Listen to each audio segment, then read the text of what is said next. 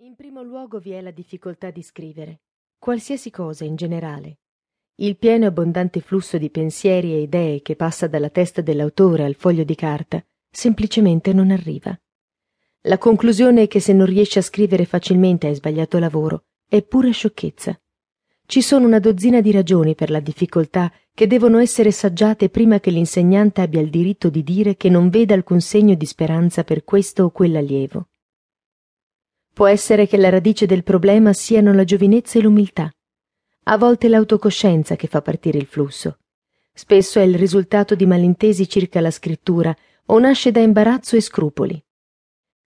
Il principiante può essere in attesa del fuoco divino che gli dicono brilli inequivocabilmente e crede di poter scrivere solo se illuminato da una scintilla fortuita dall'alto.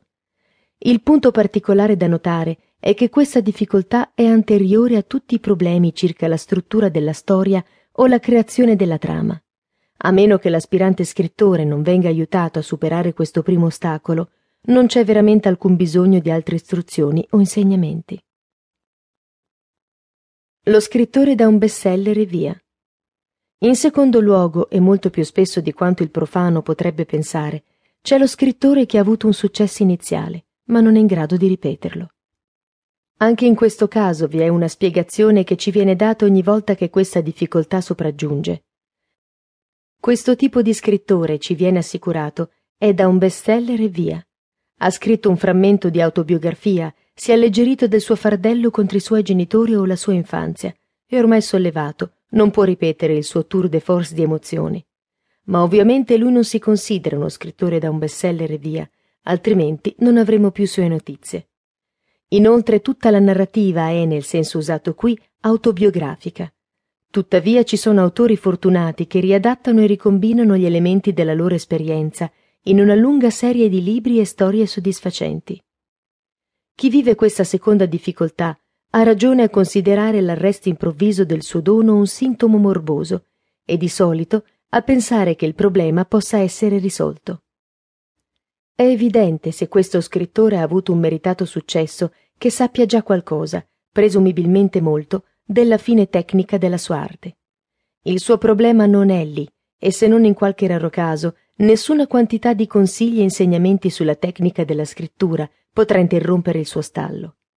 Egli è, per certi versi, più fortunato rispetto al principiante che non può imparare a scrivere correntemente, perché almeno ha dato prova della sua capacità di usare le parole in modo impressionante ma la sua impazienza iniziale di non essere in grado di ripetere il successo può trasformarsi in scoraggiamento e anche sfociare nella disperazione reale.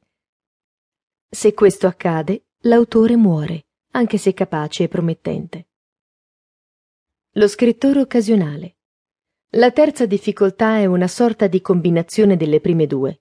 Ci sono scrittori che possono, a intervalli insostenibilmente lunghi, scrivere con grande efficacia. Ho avuto un'allieva che scriveva un racconto breve all'anno, un periodo a malapena sufficiente per soddisfare corpo e spirito. I periodi sterili erano una tortura per lei. Il mondo, finché non scriveva di nuovo, era un deserto vuoto. Ogni volta che non era in grado di lavorare, era certa che non avrebbe mai ripetuto il suo successo. Era quasi riuscita a convincermi che fosse vero. Ma quando la creatività tornava, ha sempre scritto di nuovo e ha sempre scritto bene. Anche in questo caso nessuna istruzione tecnica può toccare la difficoltà.